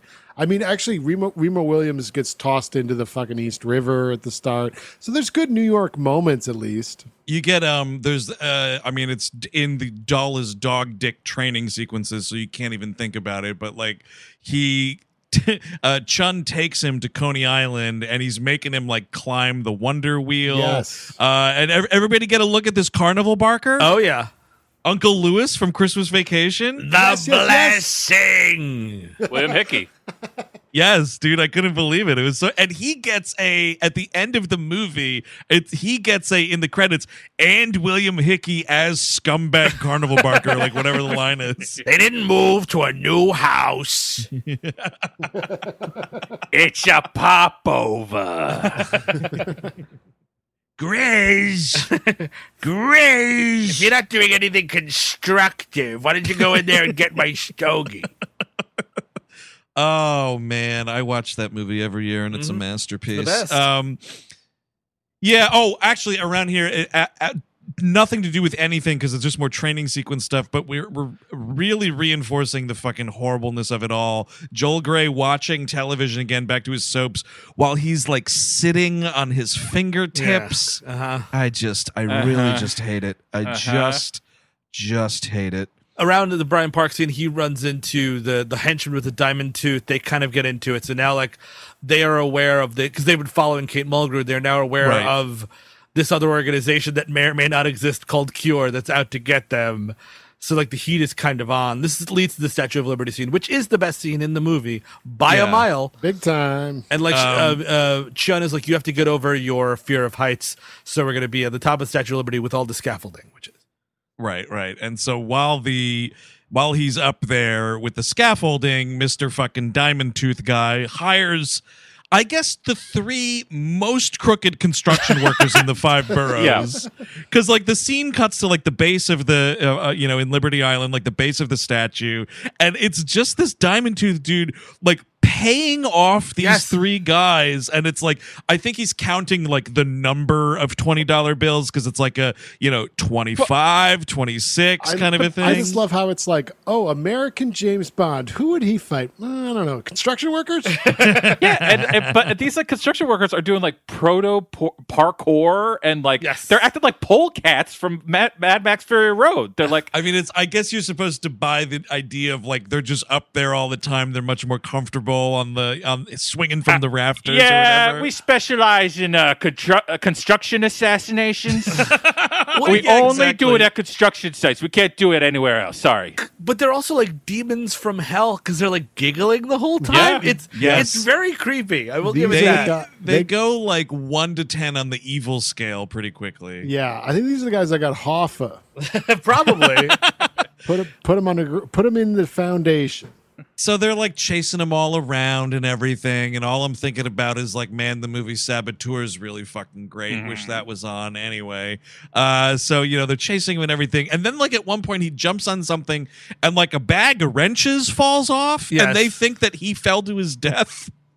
And they all kind of like, you know, they give up, like, ah, job's done or whatever. And there's one guy that just goes, okay, guys, it's Miller time. And these two other assassins are like, yeah. So I guess like a bag of fucking wrenches fell and they thought that that dude was dead. Whatever. they get into an elevator, but Remo's alive and he starts to attack them. And again, I mean, like, this is, they cut between, like, obviously a model of the Statue of Liberty and the Statue of Liberty was close. So they do get a lot of really close shots. It's cool. It's very cool. Yeah, I will give it works out well. They they for all the stuff where they had to be close Yes. on the statue. I was reading they built like a life size replica of that part of it in some space in Mexico or something like that. But you do get a ton of, and it's very interesting, like time, you know, documentation through cinema, like like you just said, Steve, like the the Statue of Liberty in when they so filming the movie like eighty four or whatever was under construction and like that scaffolding was real all over it, And- which is pretty great that they use it in the movie. And most Bonds, at least these days, would not let like 30 minutes go by without a scene like this coming back. Yes. And also, you would have more of fucking Remo Williams talking with the villain, like a tete-a-tete. Like you're supposed to know each other, it, but since this guy is, you know, might as well be a used car salesman. Yeah, like I mean, I think they try to get at that. I mean, we kind of jumped over it, but in Kate Mulgrew outside Bryant Park, um, Remo Williams does try to hit on her unsuccessfully in the elevator, and then he starts strangling the Diamond Tooth guy, who's in a car, and a policewoman tells him to stop. And it would be cool if, like, maybe she knew him. Maybe there was some tension at all with his past life in New York. Oh yes, That'd be cool. what- oh yes, of course. Like he was a cop. Like yeah, exactly. You know, like Martin or whatever his yeah, name I mean, was. there needs to be I'm there needs to be something of his past to come back and bite him. I know he was the perfect candidate or whatever, but I need there to be a movie to be a movie. yeah, I agree. yes, I agree with this being a movie would be cool. And he, he just quickly dispatches these dudes, and it's kind of funny. Throws them around, and he do, but here's the thing, man. He doesn't kill them. yeah, you're an assassin, right? Fuck this, right? Fuck this. Like kill these guys. Like he knocks one dude unconscious and the guy just like falls in the the floor of the elevator. Another dude gets knocked out. And then like there's one guy that he pushes and I was like, "Oh, rad. He fucking cuz there's like a rope involved and you can't tell what's going on and he pushes him out of the elevator car and I was like, "Oh, cool. He just hung that guy." And then when they cut to the exterior and you can see what's going on, it's the guy's hanging from his ankle and I'm like, "No. yeah. Murder these men. Uh, you know how murder them. You know how easy it is to make like an ele- well, I don't not that I'm speaking from experience, but you know how easy it is for to make an elevator go haywire and go crash. like do that. Super easy. It would be easy to film. It would not cost you a lot to up this body count. the one guy that loses his life in this scene dies accidentally Yes. because he's getting chased by some goons and you see Remo Williams use this magic shit before Joel Grey does cuz Remo fucking runs across like these dudes are working Uh, in the construction area. He runs across some wet cement. All these guys are like, "Hey man, that's wet cement. What are you doing?" And he runs across it and this other like goon chases him and he goes to run across the cement and whoops, it turns out it's very deep cement. Remo Jesus Christed his way across it, and this dude just drowns. Yeah, it's and I'm pretty like, cool. And no one Okay. no one there tries to help him whatsoever. Oh, yeah. Nope, nope, dude. It's like he fucking went down for the count pretty quickly. Just Uh, take a quick look around. All right, nobody saw it. Nobody, no cameras. That dude was never here. fellas, fellas, does anybody have a really long stick or a pole or something to stick that? Maybe he could get out. I don't It, know. it doesn't take you don't. It's not lava. Like that dude had to drown in that cement for minutes, dude. That is a rough way to go. It's pretty. There was a lot man. of time to save him. I'm, I'm thinking. Yes, yeah, exactly. And then there's one more guy uh, who's about to get him, but uh oh, Chun gets him with a karate kick or something.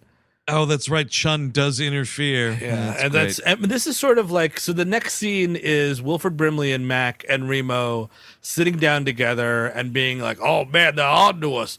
You know, this is such a secret society. I'll fucking kill myself if we're found out. And and Mac'll kill himself. And Remo, guess what? You're also gonna kill yourself. I have to. I have to correct you a little bit here, Steve. okay. He, you said sitting down together. He's already sat. He, That's fair. Uh, Wilford Brimley's already on his ass He remained seated while But they the idea- sit next to him. But the He's idea is like, like, a I'm, secret- we're all gonna kill ourselves. And I'm like, yo, Jim Jones, you want to fucking cut me in on the picture before I take my own life? exactly, man. Because Brimley's like, you see it right here, goddamn what? It's around my neck at all times. A good old fashioned CIA heart attack pill. And then Mac, the thing with Mac though is really weird because the like Wilford Brimley is just like, I'm gonna take this pill. It simulates a heart attack and I'll be dead. And then Mac's like, yeah. Or how about my plan? All of a sudden, a sales clerk finds a man laying. he fell over in the dressing room of a haberdashery. A bullet through his own head. I'm like, why are you going to those lengths for that suicide, sir? Well, Remo, you might uh, you might find a news story that told of a guy who was split in two because he tied himself to two horses and spanked their asses. My, oh yeah, Remo. My thing is, I'm gonna go. Uh, I'm gonna change my name to Mister Hands, move to the Pacific Northwest, and be fucked to death by a horse. You like that, Chris? Yes, I do. That's a good one. I like that. I do love, but like, and like the idea. I think I think Brimley even says it's like we will not embarrass the presidency, and I'm like. I don't know, man. They could withstand whatever this scandal is, which I'm not even clear about. Again, Also, before I like- kill Yep. myself. Just Yep. having three people as part of an organization that's not a real that's not a real thing. You need more than three people. Exactly. You need somebody in accounting. You need somebody else. You know, like Even a secretary, an overworked secretary. Give me For sure. something here. At least M had Moneypenny exactly. Also, I love that in all of this, they Brimley and uh, Mac keep saying that it's like this three person organization. I don't know, man. Does that mean fucking Chun doesn't get the invite to the Christmas party?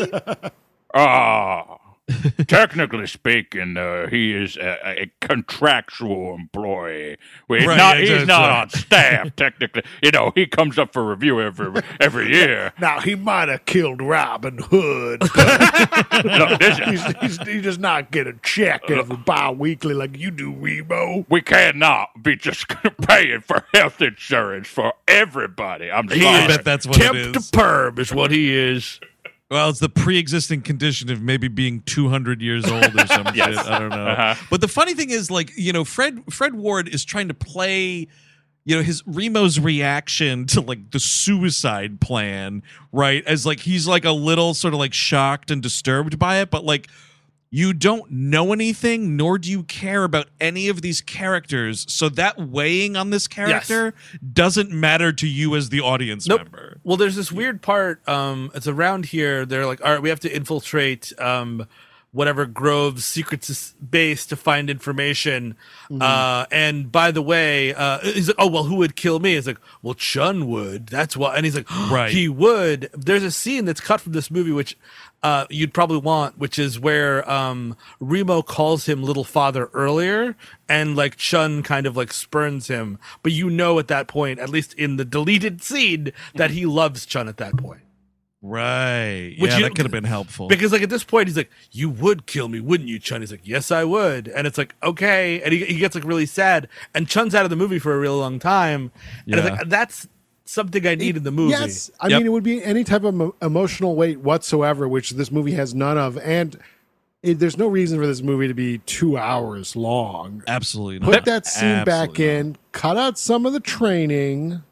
Their relationship is essentially that of two employees, one who made a good excuse for them being late. That's about Yes, the bonds they've formed in the fucking hour and a half we've been watching this movie. Uh, so Remo and Mac have to break into this facility to get some information on Grove. Which and this the, is did you yeah. you guys pick up on this? It was like there's like a satellite or something that Grove is working on called HARP. Oh harp, dude. I, th- I was thinking of you the whole time. Every time they said it. Because HARP with two A's was an actual, you know, government conspiracy theory about controlling the weather. And Right. I mean, I don't even know why we're going th- through the AR 60 shit, which comes up again later in the movie. Yes. When we have Harp here, like, why don't we pick the one thing? And Harp could be a, a more of a scary thing. I mean, Brimley earlier in the film alludes to that Grove is big in the Star Wars crowd. He doesn't mean the convention circuit, he means the you know, program. yeah, the Reagan military program. I feel like we could have gone a little bit better than rifles. And we try to here, but then we give it up so fast. Well, uh, see, remote. Here's the thing: is what uh, Ronnie has up there is a big volleyball net for whenever a missile tries to hit the United States of America. It's a big volleyball net, and it stops them all. and, and then Superman grabs it, wraps it around, tosses that shit in the sun. It's all part of the quest for peace, you see. You're totally right though, Eric, because like a weather control thing, or even getting more involved in the Star Wars defense system, Yep. that's more Bond territory. This whole notion of like this arms manufacturer might get fucked over because there's a design defect in his fucking killing weapon. Like Eh. So basically, okay. the rifles are being assembled like not perfectly. Oh, okay, Right. great. I'm glad we have a movie about this. Good. but they go to the secret facility where they uncover this satellite. And I mean, like, this is probably the second best scene of the movie. Also, not the ending with the dogs is kind of fun. Some great dog acting here. These like uh, you know, whatever they are, Doberman pinchers Yeah. or whatever, like chasing him around and whatnot. And they're like super smart, which is kind of hilarious. Like, every time he thinks he outsmarts them. And this Yeah, is good like- Fred I mean, Ward acting. I, Kind I've of a thing. yeah, I love this scene in Father of the Bride.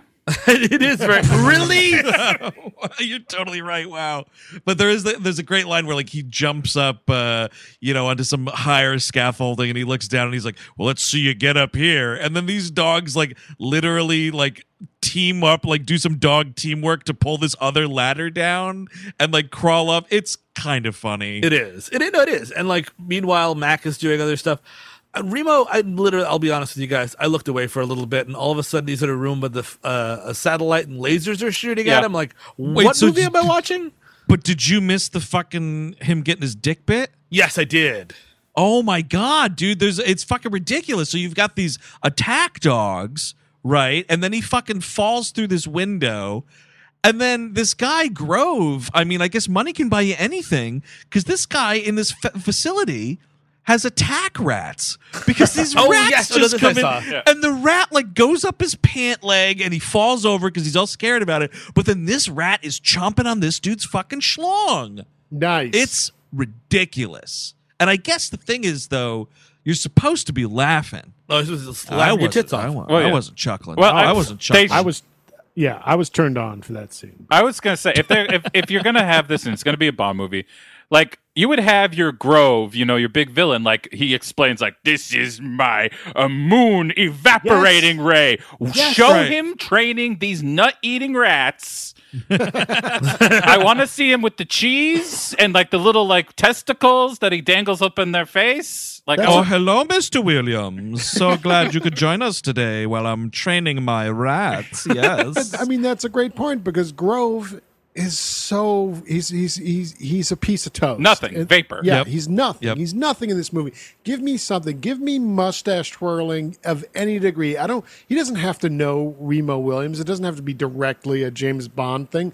But flesh out this character. well, yeah, Give me a scar on his face, even that I'll take. Exactly. Make it. You know what? Honestly, especially because it's called Remo Williams. The adventure begins. Cartoon it up. Mm-hmm. Maybe instead of Yep. having his handler just die in the field in this scene, have him get like taken by Grove and Grove tortures and kills him. Well, he So- does get taken by Grove, and he kills himself, Chris. Oh, like, but yeah, but like at, at the point where you're just shot, you're like, oh, he's probably dead, right? I mean, he's old Yes, man. yeah. Like, I'm like, okay, I'm over here. Because it does, I mean, it doesn't matter, right? Because it's not like uh Grove is like, I'm going to definitely get information out of Yeah. you, uh, Mac. You know, he's just it's this nonsense scene of he's in a hospital bed and everybody leaves him unattended and he fucking cuts the life support and kills himself. Okay. yeah, it, it like the whole thing is like, well, he's gonna die anyway. Okay, next scene.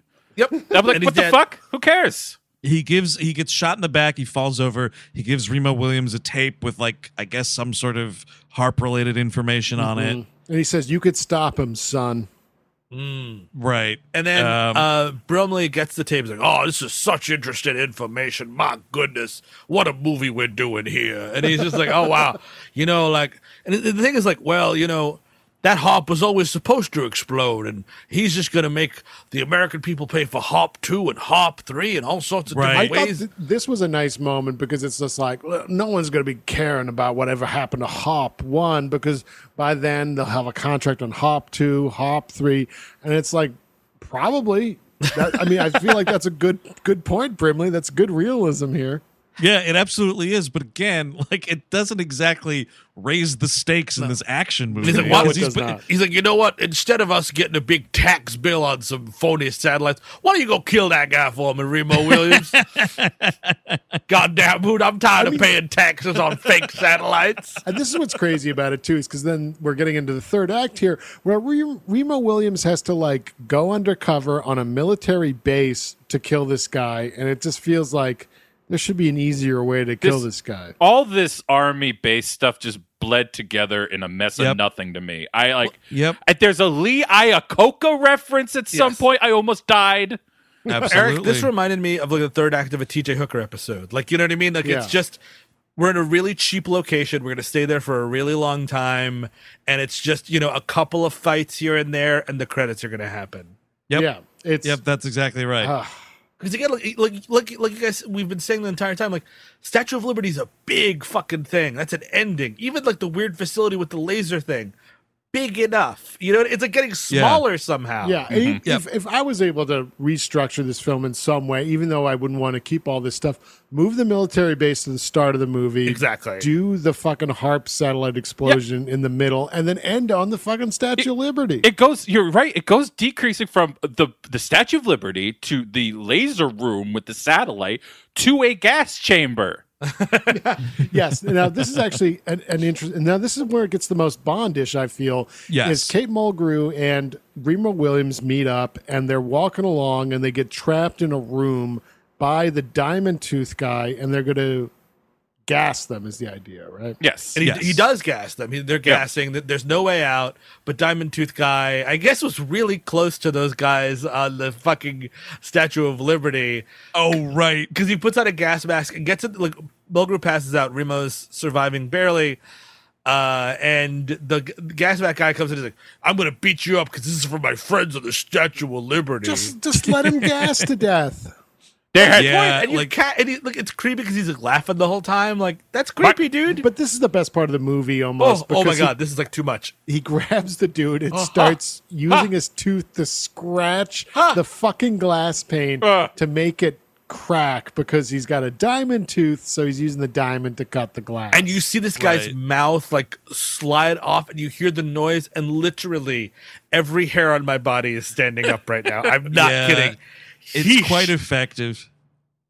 perhaps Yeesh. perhaps not quite worth it for your friends who had a rolled ankle and a black eye. and then yeah, exactly. They weren't even murdered. and I feel like Remo Williams kind of like bets it all on that tooth because he's like, okay, I scratched the glass twice. I'm gonna jump into it head first at full speed. It's so dumb. I mean, he makes like he makes an X, so it's like there's a part where there's like it crosses over. It's the, now there's a definite weak point in it. Yeah. but like then just take that dude and throw him through it. Yes. do you, you think, know. Yes, that would be. ama- We could get some dummy work. It would be. It would be a more fun movie if he actually really punished the flesh of these men. you know what it reminded me of and i think this movie must have been in uh in uh, whatever prison they keep sean connery in in the rock because he does that with the quarter Womack, why am I not surprised, you piece of shit? Oh, Womack, I'm gonna haunt you from beyond the grave now. No, they're hunting each other in the afterlife. Oh, oh, Womack. Oh, right. Yep. Oh man, I forgot he was dead. Man, Then it's the a suite at the Fairmont Hotel. In- Some snacks and cold drinks, Womack, and hell for you. all the best people are dead. they are, sadly. Uh, stay tuned for uh, some Sean Connery programming. Oh, We're yeah. thinking about it. Uh, Um, yeah, so he he, th- he throws himself through this window, and then I guess gets Kate Mulgrew out of there. They escape into the woods, and because you know everybody in the theater was fucking clamoring for more Chun. Where's Chun? Here he comes at the end of the movie for no reason. he's yeah he like rescues remo again and he's like you're here and he's like well i've always oh no not, not yet like he's like you're here blah blah blah and now they're all together in a van that just kind of gets like run off the road here dude and here's here's the thing. Here is the thing. Like it, there's so much of this movie where like you can sort of get a whiff of an action sequence about to start Yes. and then it stops right? Like that gas chamber sequence if it's a bond movie bond not only has to break out of that gas chamber but then he has to get himself and kate mulgrew out of the facility which is him encountering more thugs along the way and whatever right? That doesn't happen. It's like he jumps through and that's the end of it. Then it's like they steal the truck from these two dudes. This is the lee iacocca joke. And he drives off and you're like okay well i guess they're going down like a kind of crazy like mountain range. The brakes go out on the car and you're like oh okay so here's the big like action scene with the truck Nope, that just fucking goes off a cliff. They all jump out or whatever. And then, like, any kind of car chase momentum is just stop dead again in the movie. I absolutely. Oh, and also the all the shit with Chun right here, where he sees Kate Mulgrew and he's like, "Oh my god, it's a disgusting woman. What are you doing here? Women should be home, fucking making babies uh. and whatnot. Aren't I a stinker?" And, Like, the, and the best part of doing this while wearing Asian face and making a, and, and having a horrible accent. Isn't that fun? Yeah, come on. Yep. Now, Spanky, let's go home. and they sort of realize um, Chun survives, kind of a thing. And this is when he's like, "You are like my son," or whatever. And it's like, Yeah. and Remo okay, gets all little, choked. little father. Yes, a little Uh, father fucking- comes in. Okay. And so he's uh, Remo Williams is like, all right, you, you guys hang out here. Uh, you know, I'm gonna go fucking blissfully finish up this movie as fast as I can. and so like Chun is there with Kate Mulgrew, and she's going, you know, she's just saying like, I can't believe Remo's leaving us here. What are we gonna do? Blah blah blah. And he just does a, I'm gonna do a magic pressure point to like shut this woman up. It's like that is the joke. Is like this fucking woman Yes. is running her mouth too much, and I'm gonna just like grab her wrist so she like goes fucking paralyzed and what- stops talking. What I was expecting to happen here is earlier in the film when Chun is making like dinner Yes. of like rice or whatever, he's saying like, "Oh, sex and whatever. You want to know about sex? Like, if you touch a woman, if you if you touch a woman's like wrist and and you you mimic the." The the pace of her pulse, she will like, have an orgasm or something. So I thought Yeah. Chun was like fucking giving getting her off here, but apparently not. Uh, yeah. So like he's running through the forest. There's just this nonsense scene where he's like dodging a bunch of explosions because they're all like firing these guns again. I Yeah. think is the The- idea. like like the base is on full alert. Everyone's trying to find him. There's like Bandit One and all these troops going to try to find him, and, and eventually they get to the point where it's like, I've detected a human signature fifty feet above the ground. oh right, yeah. And he's hanging onto this tree trunk that. What is going on here? Is this a logging operation that he's stumbled upon? Why is this military base It'd be cool. lo- moving this uh, log around? It'd be cool if we knew anything. but we don't. Yeah. Nope. And Yeah. uh, George Coe uh, and villain number one and villain number two all get in this in one van together to stop him. All right, soldier, nail that commie son of a bitch. That's right, and he won't This is do what it. this So they, they says. throw this guy off, and then they start firing. At him. I like this. The soldier's like, well, he's not going anywhere. yes, and yeah. Grove hits him in the face with the butt of the rifle. I thought it was pretty extreme. yeah, dude, a little bit of an overreaction from Grove here. Uh, but then so he like Grove starts firing at Remo. You guys get this fucking Fred Ward delivery here? no. He's hanging onto this log or whatever, and it's like the gunfire's raining down on him, and you just hear Fred Ward go, "Oh no." well, you're like that level of like, oh no. Uh, but yeah, then he like takes out a fucking machine gun that's on the truck, and he's really trying to kill this guy, and it just does not work. Um, Remo Williams decides the move is he's gonna let this log go right on like a bunch of other logs. Those logs then fall down a hill, nail this jeep. All these motherfuckers go flying and explode. Right now, this is like Remo Williams is like, I'm going to Ewok these fuckers. He, He does. does. He Ewoks him, dude. Cleaning their clocks with the magic of the fucking power of the Ewoks. But then, like, you think Grove is taken out, but of course, Grove comes back for one last scare. Dude and this the, the makeup department here i mean i guess they just they were so concerned about making joel grey look as impeccable as he does in this movie that they couldn't bother to make this motherfucker look like he had just been in a jeep explosion i mean this guy walks out of the woods like he's fucking hungover He's got like a little bit of blood near the side of his face. Ooh, right like i said owie, owie, owie. hungover ooh ow yeah exactly Just holding his arm. You're like wow i think i messed up my wrist hmm. And now we got a call back to Chun's ability That's to right. dodge bullets. And Remo Williams is now full on dodging these bullets that Grove is shooting. It's a bit fantastical. Well, He's honestly, Eric, bullets. we saw two hours of him training. So was that enough for you to understand that he could do it, or no? Well, Great, You know- great point though, Steve. Because there is a there's a mention at one point. So when he's running around, he's diving through piles of sand out on Coney Island or whatever, and Mac is like, "Hey, I need to borrow Remo Williams. Like, there's a mission that he has to do already. When do you think he's ready? Going to be ready?" And Chung's like, "Uh." Chun's like, oh yeah, maybe in 15 years, four and a half if we're lucky. It seems to me like the month of training, because Remo is like, I've been living in this apartment for a month at one point. So that's it. He's had a month of training. Right. Seems to me. Diving magically through piles Yeah, of sand, sure. running on uh, wet cement, you know, all of this shit maybe is going to take And- more than uh, 30 And, days. Andrew, you're completely right. He's a Marty Sue, uh, and I fucking hate it. so you know he kind of gets at a little bit of a the, the bullet dodging like we said he does the same thing that chun does at the beginning of the film to remo where he grabs the gun you know comically flicks all of the rounds out of the whatever the fuck and puts it back in the gun uh you know and kind of like hands it he doesn't hand it back to him he just kind of like holds it or whatever and the guy goes like you know who are you uh, oh no! Well, he. This is what's weird. There's a the flaming jeep is like standing on the beach or whatever, and Remo like pushes this guy over it, like like some fucking rowdy frat guy bending down behind him, and Remo fucking tripped this Yes, guy. exactly. Like he pushes him over this car, and then the guy like stands up a little while later, and he's like, you know, who are you? And this, he just goes Remo Williams, and fucking takes a twig Yes. and uses his powerful hands that Joel Grey trained him to use to like sort of just rub this stick until it sets on fire and tosses the stick down in a gasoline pile and boom that guy finally Boom dies. goes the dynamite. He finally Yeah. dies, like off screen. You know, you see the Big truck, time. You see the truck explode while Remo's walking away, and it's Yep. such a letdown. This whole movie is a letdown. It is. It really, really is. we get one shot which is the greatest shot of the movie. We cut back and like like the rest of the time wilford brimley has been watching the movie play out on his little supercomputer that he has.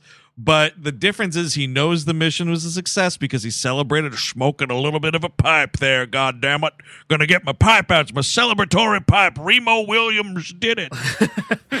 And there is um Joel Grey does run on water here at the end just to make it really All right, nice. Yeah. because he left to go try to find where's Remo Williams, and That's oh my god, that whole Yeah. like I thought the movie was over, man. This is this is abuse. So Joel Grey and, and Kate Mulgrew were waiting by the boat. Where is Remo Williams? Right. So they see, you know, so they see the explosion in the distance or whatever, and Joel Grey goes to try to find him, and Remo Williams comes to the dock. He's like, "Where the hell is Joel Grey?" And then he's across the fucking lake, and he's and the military is moving in because you think this is like, holy fuck, now the heat is on, and Joel Grey runs across the water.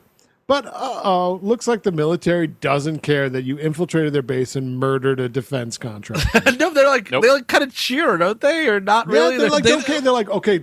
They're before they roll up. They're like Kate Mulgrew is on our side, so be careful. They're fully ready to assassinate But then, Remo Williams. But they don't. They don't. They don't even pursue him. It's it's crazy. Well, I mean, they're kind of stunned because they just saw a fucking human being run on water, I guess.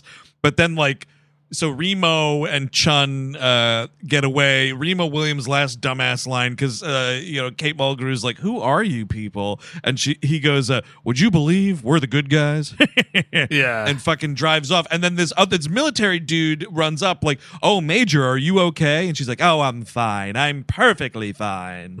uh, and then the movie just ends with Joel Grey standing on the fucking top of this boat, being like, "Oh, we have to get back home because I'm really excited about all these soap opera plot lines." And that's like the end of the Yes, movie. that's the joke. It's like, oh man, I want to see if little Johnny can walk again, or blah blah blah. He's Mm-hmm. like, oh boy, can't wait for the adventure to continue, Chiun. Keep that racist makeup on ice, cause Remo Two is coming, baby. All right, uh, Remo, you earned this. Here's your own heart attack pill. yeah, exactly, dude. In case we ever have to kill ourselves for Lord God President Reagan. Uh, this movie didn't have a sequel. It had a follow-up failed TV movie. Uh, that I guess they tried to make it into a series. It was a no-go. So it's like this 48-minute nothing thing called Remo Williams: The Prophecy. I haven't watched it yet. It is on Netflix or on YouTube with Roddy McDowall as Chiun, and you better believe we're still fucking fixing his face up. Like fucking the garbage people that we Who are. plays Who plays Remo Williams though? a, an actor named Jeffrey Meek. Uh, he in 1998 to 1999 uh, did some sort of Mortal Kombat thing. Sure. I don't know. I mean, I mean, man. it's just really a name you can see up on the marquee. Jeffrey Yeah, Meek. He's, wait, what is this though? Hold the phone. Hold the phone. Okay, I'm, I'm holding holding for Andrew Jupin. Oh no, I th- I thought I what I was looking at here I thought was a uh made for TV movie to expand the Taken franchise. I know there was a Taken TV show, but this Yes. was something in 2013 called Taken colon the search for Sophie Parker, which is not Oh, it's anything. yeah, just a TV movie. Ju- yeah. Julie Benz was in it. So yeah, this guy, I mean nothing. TV actor, soap opera They actor, should do you know, that, nothing. by the way, for numerous things like Taken, colon, the Natalee Holloway story. exactly. Um, yeah, I was looking to see if there was anyone else of note in it, and uh, what a shock! Definitely not. Uh, haven't seen it. Is in full on YouTube. That's the end of this movie. Uh, would anybody recommend it? No, my God, no. I mean, like, yeah, the racism is pretty deplorable, very deplorable uh, in uh, uh, in any respect. Uh, so there's that's a one strike, but like, it's not even like '80s racism that like is hidden in a jewel of a film. Like, this movie is trash top to bottom. It is boring as sin. Fred Ward is unconvincing as a lead. Nobody gives a shit, and it is bad bad. Nice. Uh, Eric Szyszka. yeah, I'm going to agree with that. I mean, the thing is, like, yes, is this movie racist? Of course, but if there was anything else that, like, if if it had more to it, could I overlook some of that? Maybe not, but but at the same time, like, it would be something maybe. And this is just not something. And I know why people have been requesting this for so many years because it is definitely a bad movie and this is sort of a bad movie podcast and this would have been a, probably a great like 40 minute episode 10 years ago so anyway i'm not recommending it Chris Cabin. An enthusiastic no. Uh, like just Yeah. stay away from it uh, at all costs. There's not even yeah, like like Eric said, like maybe you can forgive it. It was the time and the place, all that stuff. If there was something of worth in the movie itself, there is not at all. Uh, everything sucks. It's terrible. Yeah, avoid.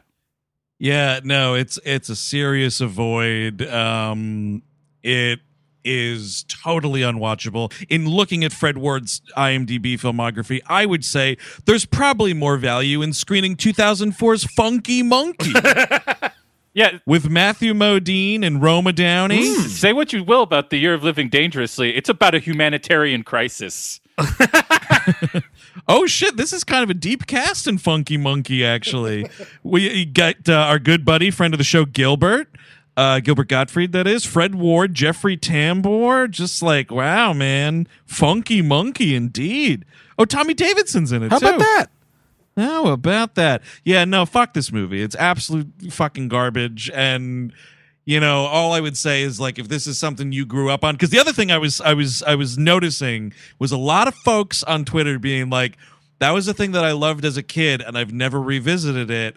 And I would say if you want to keep that in a little jewel box and whatever your fun little childhood memories are with Remo Williams, don't revisit this movie. Yeah, do not. good man. call That is Remo Williams from the grand year of 1985, uh, directed by the James Bond franchise's Guy Hamilton. I mean, go watch all the Bonds he did. Goldfinger, Diamonds Are Forever, Live and Let Die, The Man with the Golden Gun. They're all a fucking blast.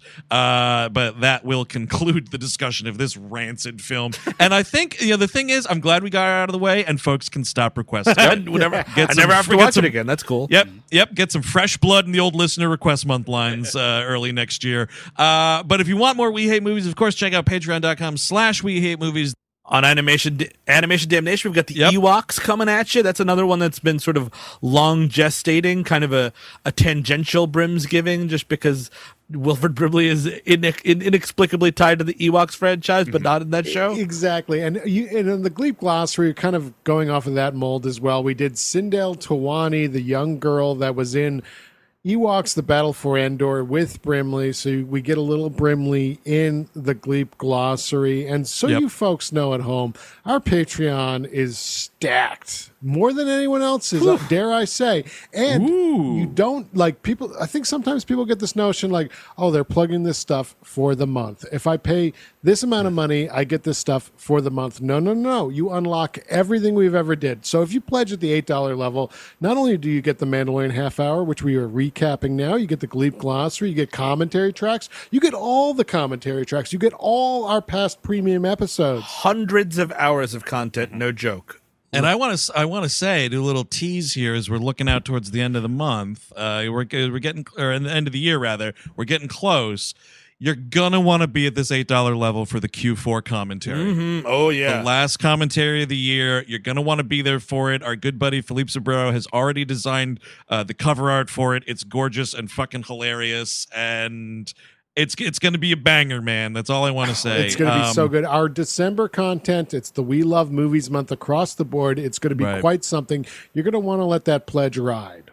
Uh, so Steve Sajdak, I think we got what one week left in Brimsgiving. It is the finale of Brimsgiving, uh, and happy Thanksgiving up to you guys coming up uh, later this week, I believe. That's how that works. Wow, that's Yeah, right. that's you, right. And, all you motherfuckers better be staying home. By the way, I don't need no super spreader Thanksgiving dinners out Ooh, there. oops, America. wrong. This will, will be our Thanksgiving episode uh, coming up next week. Apologies. I guess. Oh, okay. So next week is Thanksgiving. And- well, still plenty of time to cancel on mom. Exactly. I'm If I saying. could enjoy a Zoom turkey like the fucking rest of us. Yeah, spread that. exactly. Spread those turkey legs instead of COVID. We are watching The Firm uh, for the finale of Brimsgiving.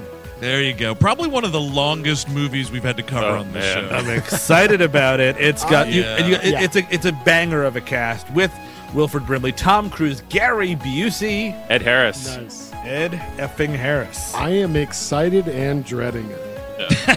exactly, man. It is a movie you are gonna want to start at 6:45 p.m. uh, so until next week with the finale of Brim's Giving, where we cover the firm. I'm Andrew Jupin. Stephen Sajdak. Eric Szyszka. Chris Cabin. Take it easy.